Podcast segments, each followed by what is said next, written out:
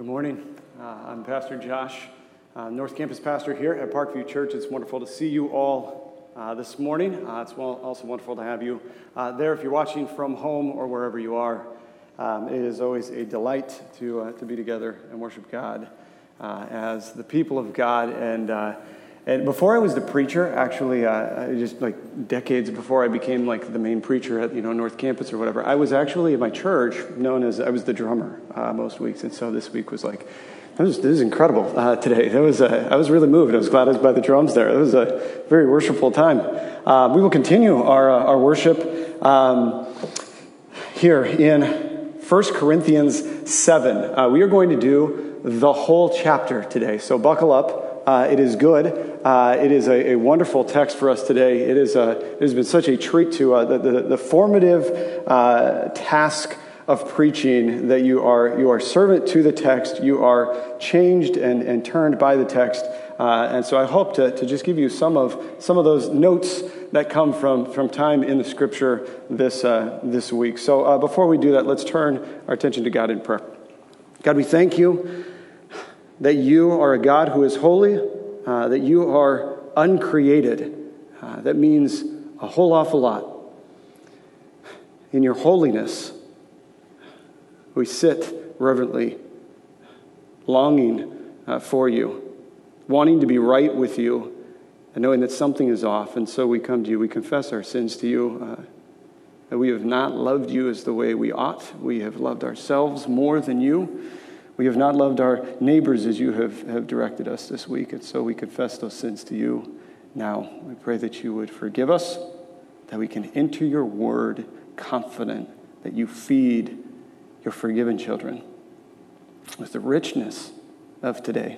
Pray that you would give us uh, a work of your Spirit, that He would enlighten our hearts and our minds, that we might understand what is here. Uh, maybe a, a, nugget here or there, but I pray that you would, you would raise us all to a higher understanding and reverence of the gospel of Jesus Christ as we sit at the foot of the cross, looking towards the dawning of eternity. We thank you for the place you've put in us and the words you give us. In Jesus' name, amen. All right. Well, uh, this, this series in 1 Corinthians has been uh, just a true delight. We are going through it um, for, for several more months here. Uh, just kind of a recap of where we're at. You know, we're, we're looking at this church in Corinth uh, Corinthian church. Uh, and it's kind of a church gone sideways. And so as we kind of like lay the church uh, out in, in, front of us, we, we get to look in and see how, what, what went wrong, what went right. Not a whole lot went right there, but what went wrong, uh, and then how Paul addresses them. There's a lot that we can learn just in this dialogue, in this letter, in this exchange from, from uh, between the two.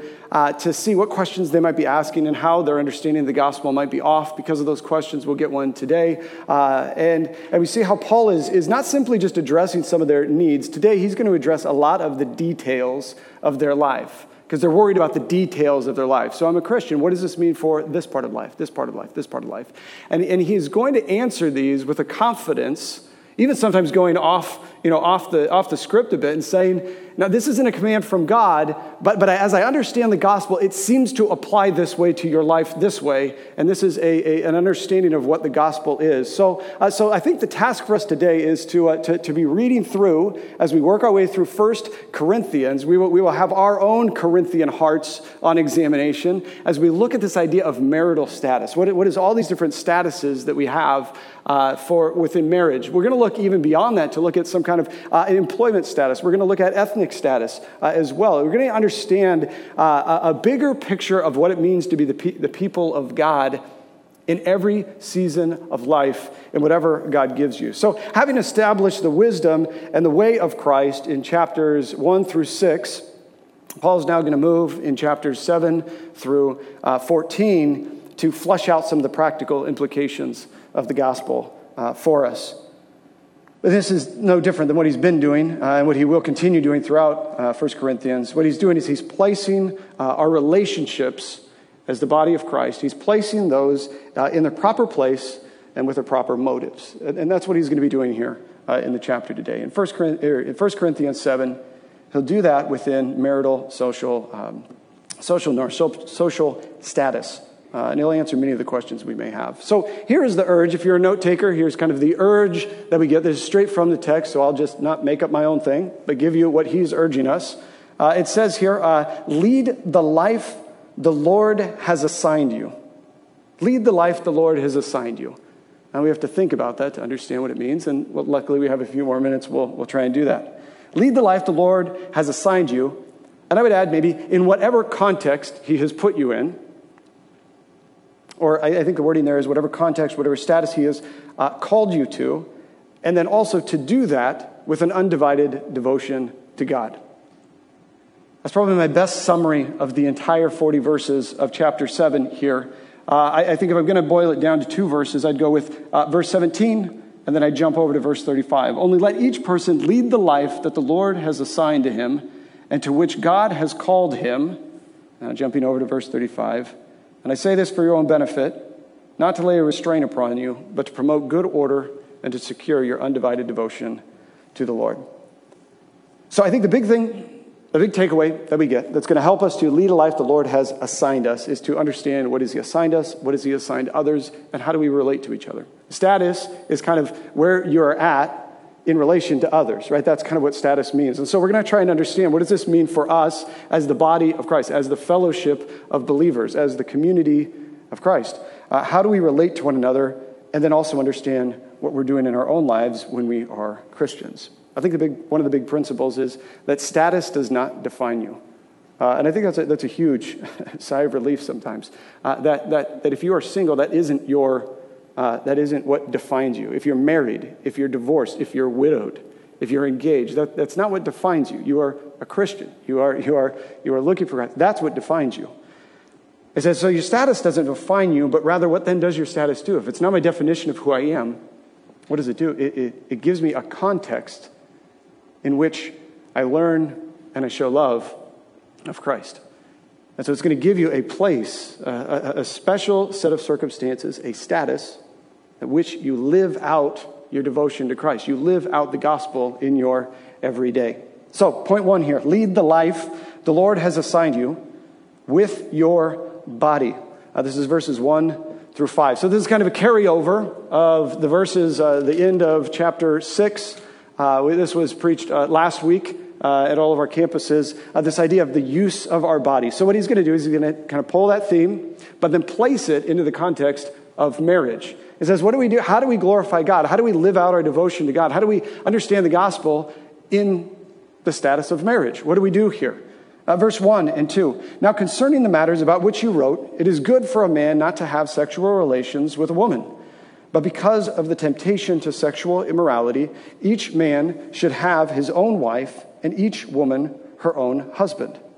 And so, what, what do we have here? He says, um, there's this misunderstanding. When we, when we, have the gospel kind of in, in, a strange way, we, we look at this idea of um, sexual relations. Now, back in chapter 5 and chapter 6, it seems as though the Corinthian church, and maybe our Corinthian hearts when we go this way, say you can do whatever you want with your sexual relations. I mean, that's where they were. That's what, that's what he's writing to. And he's saying this, this is a mistake on two different fronts.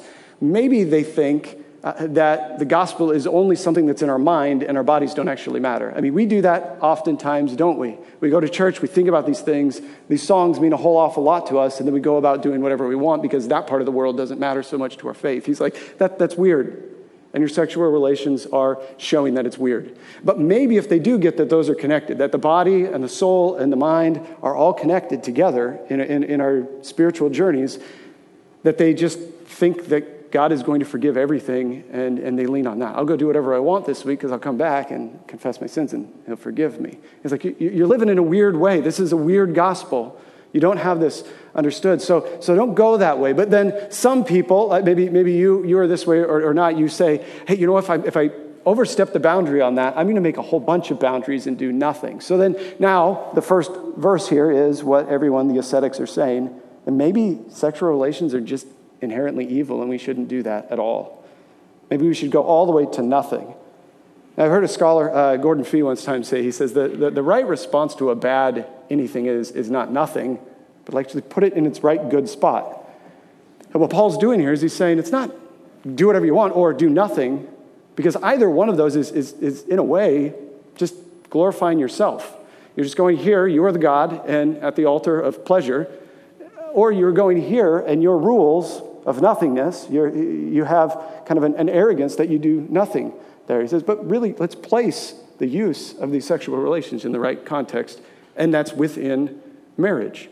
And when you do that, the gospel shapes that in your marriage so that it's selfless, so that it is an ongoing, selfless expression of love motivated from the devotion of God.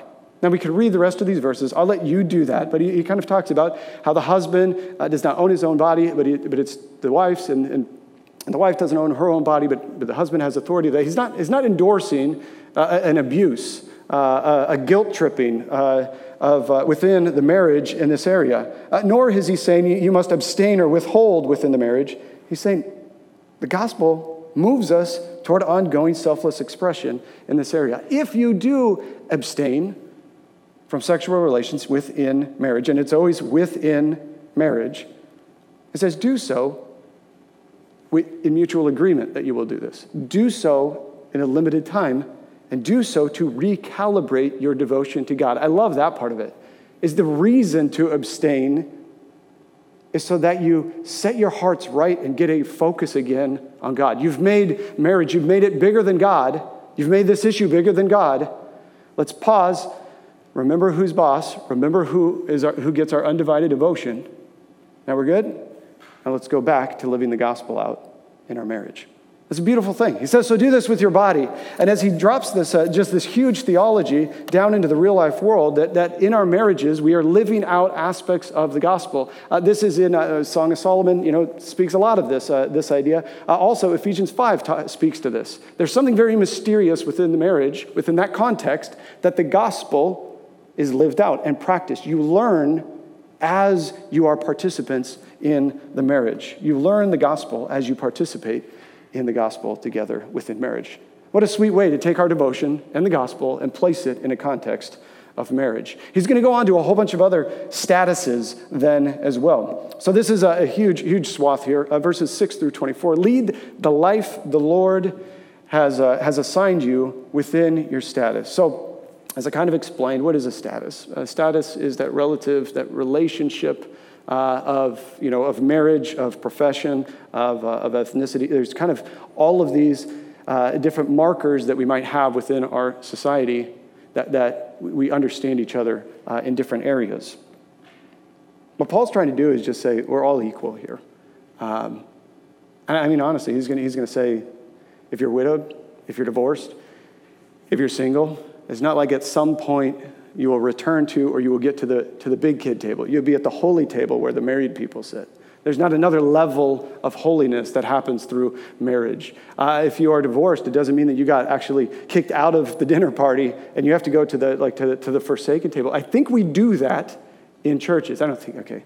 We do that in churches. Uh, and, and, and us married people don't even realize how much we may be offending and brutalizing our brothers and sisters by just this, this, this strange sense that Christians must be married. And, and I say that because I know that it is a thing within the Midwest, that that is, that is another level, it seems like, of holiness within Christianity. Uh, but that's not, you say, that, that's not real. That's, that's, not, that's not how this works. There's a, there's a leveling of this. Changing your status for religious reasons is a misunderstanding of the gospel altogether. When you become a Christian, you don't have to finish that Christian act by changing a job, by divorcing your wife or your unbelieving wife or husband, by getting married, um, by, by any of those things. It says that's something different, but you are a Christian, and the gospel applies to you right where you are. Your status does not define you but rather it contextualizes how you might go about making the most of the time that you were given in the season that you were given. Verse 22, he says, For he who was called in the Lord as a bondservant is a freedman to the Lord. Likewise, he who is free when called is a bondservant to Christ. This is all placed under Christ. No matter what you do, this verse 23 says, no matter what you do, no matter what your status is in this world, we're all bondservants of Christ. And if, and if Christ is our master, and every time he talks about the Lord here in this, in this chapter, uh, the Lord has an authoritative voice that is to be our sole devotion. and he is our master. We are his bondservants. He says this is what drives everything. We're going to get to this when we say keep an eye on, on the end.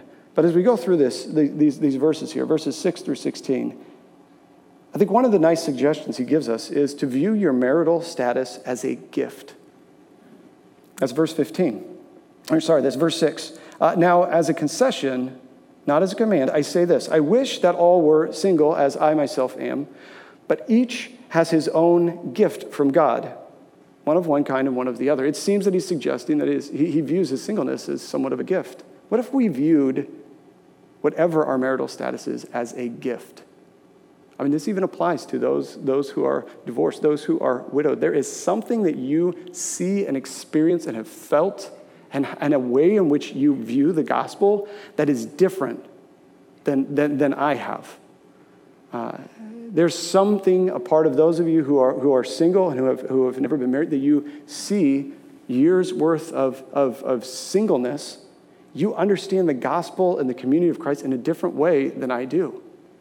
And what if, rather than say, we all just have to long for this one kind of direction, what if, one, one kind of status, one kind of whatever, there's one kind of Christian that is the Christian that's made it? What if we understood wherever we are as a gift? What if our spouse was actually the gift that we thought they would be when we weren't married, and now for some reason, now that we're married, we kind of question sometimes and get real frustrated? Wherever you're at, there are many gifts that God has given you. This is a gift in itself. And so he goes through this. He says, To the unmarried, to the widow, I say, uh, let them remain, because this is a gift. You're in a spot here. Don't worry your days away by trying to change your status. In verse 10, he says, To the married, I give this charge uh, and then he, and he, talks about all of these, these detailed rules here about, uh, about divorce and separation here. And I think that brings us to this other principle. He says, View this as a gift, remain as you are, verse 15, because God has called you to peace. No matter where you are, God has called you to peace. This is where he anchors his entire argument that Christians have no right or have no reasoning, no precedent within the Bible outside of an unbelieving spouse wanting divorce or uh, uh, um, unrepentant adultery. Those are the only two reasons that we read in the Bible for the grounds of divorce. He says, but as a Christian, you almost have, uh, you, you, aren't supposed to think, I'm a Christian, now what do I do with my unbelieving spouse? Uh, it seems like I need to be more holy and separate from them and find a Christian spouse. He says, no, no, no, no, no, no. As a Christian, you actually are called to another level of peace, of making peace within that relationship, of clinging to that in a new understanding. Maybe, maybe when you exchange vows at your wedding, you didn't understand this thing. You didn't have a, a, a robust you know, theology of, of what the marriage was. But now, as a Christian, you have come into this knowledge and you are held to this knowledge. So be at peace. Uh, one, one, um, one commentator, he says, um, David Garland, he says, in calling a person to salvation, God did not intend to create division in a peaceful marriage by forcing believing spouses to separate from unbelievers. Christians are not to inject turmoil into a relationship that was characterized by peace. I think that makes a ton of sense. If the gospel is a gospel of peace, it seems as though, uh, it seems confusing that, that, that when we become Christians, we would then be called to making turmoil in something that was peaceful. Now, I, I want to stop here because at a certain point you could be like, okay, you're just preaching and you're not thinking about like real human beings here. There's a lot that I've said. I understand. There's a lot here that is uh, that, that's pretty rough. Uh, pretty pretty tough to digest. Um, my parents were divorced when I was when I was young, and so I've really wrestled through what does this mean? Like, are my parents okay? Is this a are, are they in? Are they out? Should we reprimand them? I don't know what to do. Um, I've even talked to, to many people uh, within the church uh, over the years um, that uh, have come to faith and are having this question. I know people here in, in, our, uh, in our church that are wrestling through the question of I become a Christian, what do I do with my unbelieving spouse? And my heart breaks because it's brutal. Like it is, it is really rough uh, because you are operating on, especially raising kids. How do you make what is right? What is good? What is morality? You could reason to it without God, but what happens if you're doing it in the way of Christ?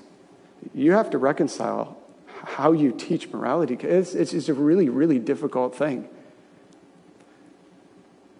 Even more so if, if, if the unbelieving spouse is, is not simply not a believer, but is kind of angry against God. I mean, that makes it very difficult. What do you do on Easter when you are celebrating the thing that they hate? Um, it's tough. And I don't know if we think through that. Uh, if, you, if you know someone of that, you might be closer to that. But uh, we as a church, what can we do uh, with that? I think pray, support, talk through some of those things. Uh, welcome them in. I always think that every conversation is, it leads us to an excuse to talk about Christ. We can talk about Christ. We can let them know, hey, you're, part of us. Uh, you're, you're part of our, our company. Um, so we're going to talk about Christ a bit. Really support those spouses who are believers because I would say that while they don't have a command, they actually have a command not to separate uh, on the grounds of, of, of faith with an unbelieving spouse. They have a really difficult marriage. They have a really difficult road ahead. They have evangelistic opportunities here, and that's what we get. Who knows? Maybe you will be the one that leads your spouse to God. Maybe you will be that agent that God uses there. But no, if that's you, if you're in that spot, you're wondering, what do I do? How do I get through another day of this marriage? You're not alone. We, we want to be helping you. And even if we do a terrible job as the church uh, of doing this, which we miss the mark so many times, Christ draws near you. He, he, he, is there with you. You're not alone in this marriage. And Christ is so much bigger. Uh, and Christ can do that. So pray fervently for your unbelieving spouse. We'll continue on because that's one of the statuses uh, that we have. But then we get to these other ones that are, that are really strange.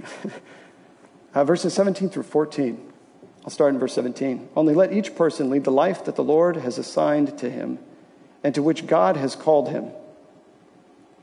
And then we go on to this, this discussion of circumcision and slavery. And it seems like an incredibly odd break from the discussion of marital status. I mean, if we're, if we're being mindful and we read through this, this, this, this should hit us in the face like a two by four. This is weird. What are we talking about? This seeming di- uh, digression, though, is not really digression. It's a masterful rhetorical device where we think we're talking about marriage, we think we're talking about singleness, and then Paul says, wait, let's back up and see the whole gospel here. And what I'm talking about and how you live out the gospel in whatever context you are given, I'm also talking about, and in their time, whether you're circumcised or uncircumcised, wherever you fall on this, on this uh, ethnic boundary, wherever you fall on these things. Uh, he says, I'm also talking about slavery, whether it's a, a legal agreement there, whether it's a, a job and your employer, employee. It's this, this gospel is bigger than everything that we've been talking about. It covers all things. So it's when you hit that, just kind of a hint, when you, when you read the Bible and you come across stuff that seems really out of place, it's not out of place. You just don't have the whole picture. And so pause on those things and really try and figure out what is the binding theme here? What is going on here? And so this is one of those sections that helps us to see, lifts our gaze to, to a much bigger idea of the gospel. God does not require you to change your social marital status to become holier. Rather, you are to speak and live out the good news of Jesus within whatever status you are in, whether that's married or single, whether you're in uh, a certain agreement or a certain job, uh, whatever the, the, the uh, ethnic marker that you might have on you is. You don't need to switch uh, around uh, whatever it is because you are a Christian. You just live out within those boundaries. You live within those contexts. Should that status change, you go from single to engaged or betrothed to married, uh, then great.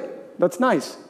You take a deep breath, and then you get busy to living out the gospel in that context.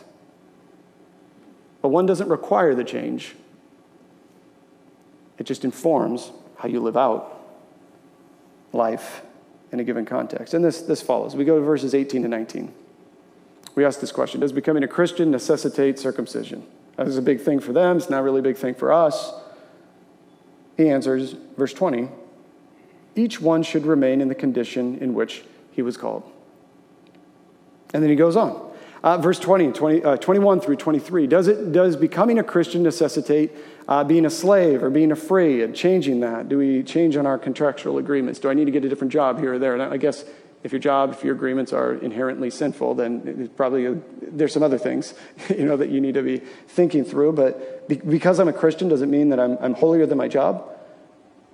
Does it mean that I'm holier than where I'm, where I'm at right now? No. In verse 24, he says, In whatever condition each has called you, let him remain with God. Because remember, kind of one of his overriding theme of this whole thing is no matter where you're at and what you're doing, you're a bond servant of Jesus Christ. And he gives you directions on how to live. He gives you an urge of where to go, and he feeds you with the good food of his word and the example of Jesus Christ on how to do that. And you might be single or married or divorced or widowed or employed or not. And live out Christ in every day. Lead the life the Lord has assigned you within your status, thinking of it as a context for both loving others and for learning Christ together. So then we get to the next uh, few verses, verses 25 through 31. Lead the life the Lord has assigned to you with your eyes on the end Verse 25 picks up. Now, concerning the betrothed, now the betrothed are those, you know, engaged, I guess, would be their, their category uh, if it translates to us today.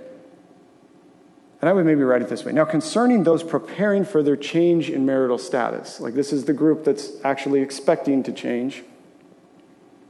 And then, kind of in the Josh Casey summary there, I would say the rest of it says check yourself, check your heart. You're about to change. Are you doing it for the right motives? Are you doing it out of devotion for God? Are you looking at the marriage over the wedding day?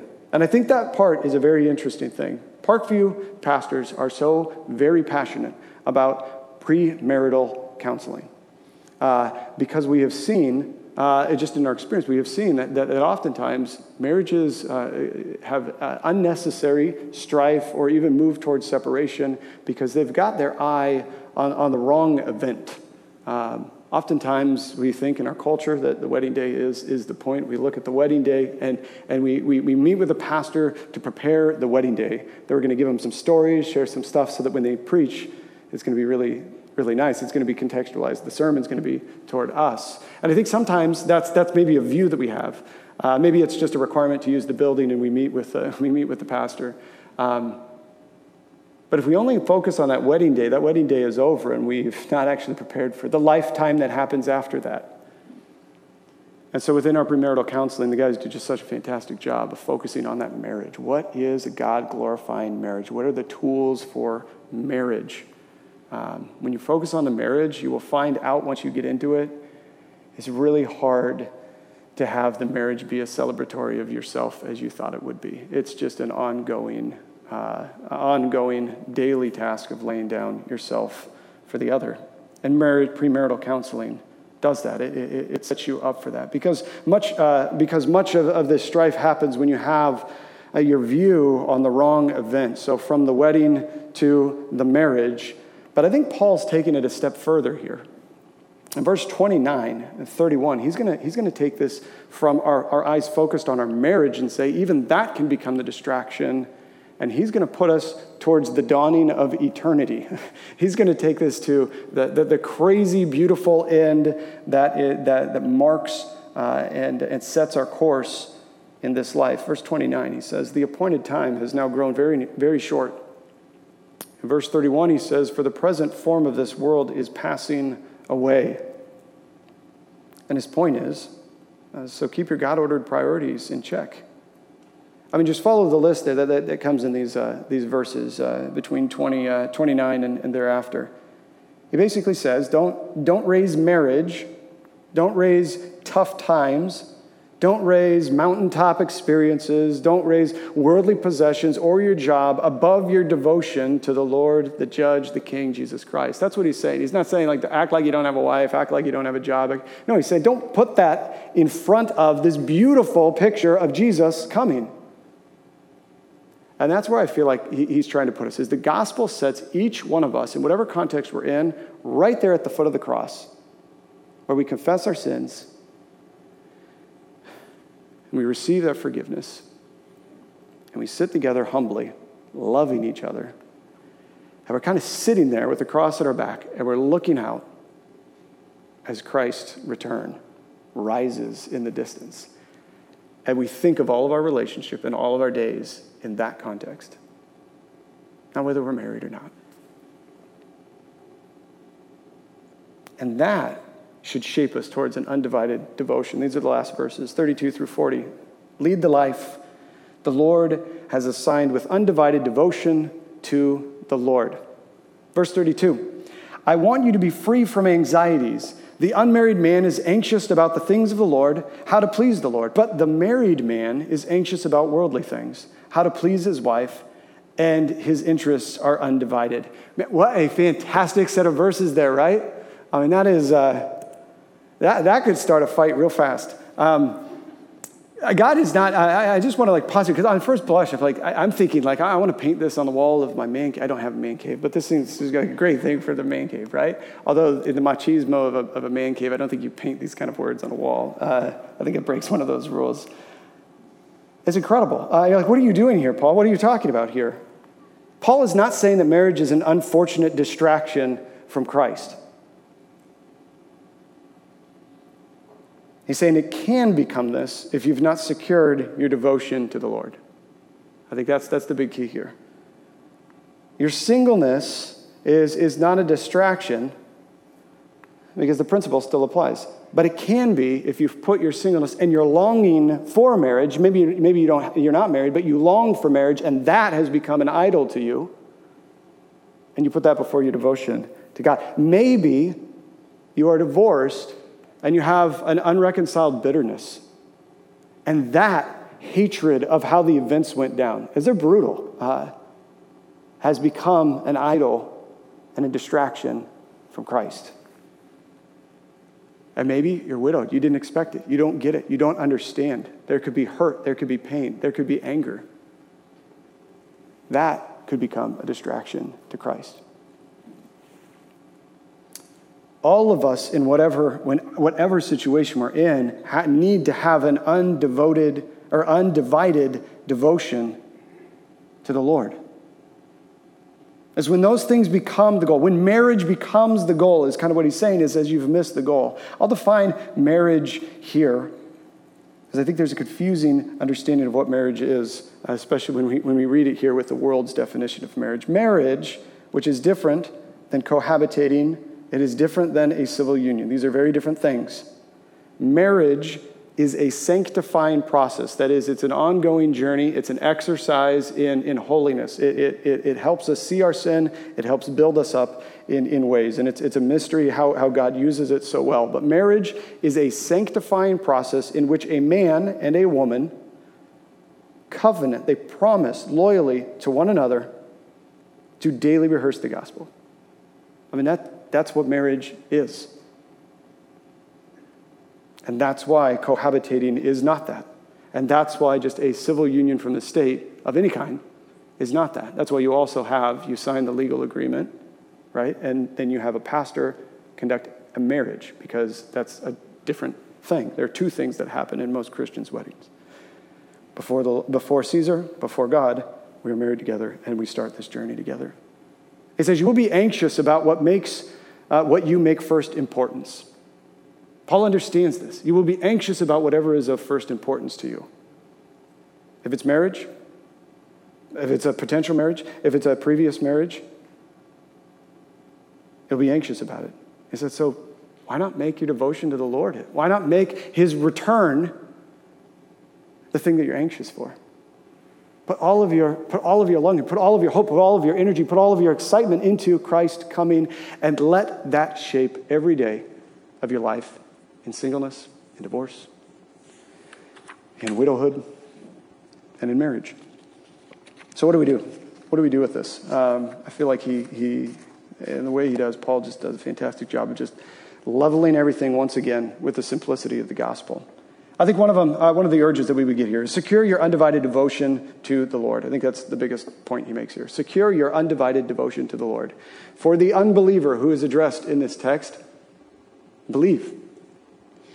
If you don't know what we're talking, this sounds like this sounds like total foolish. I think this sounds like foolishness to a lot of Christians because we listen to the world too much.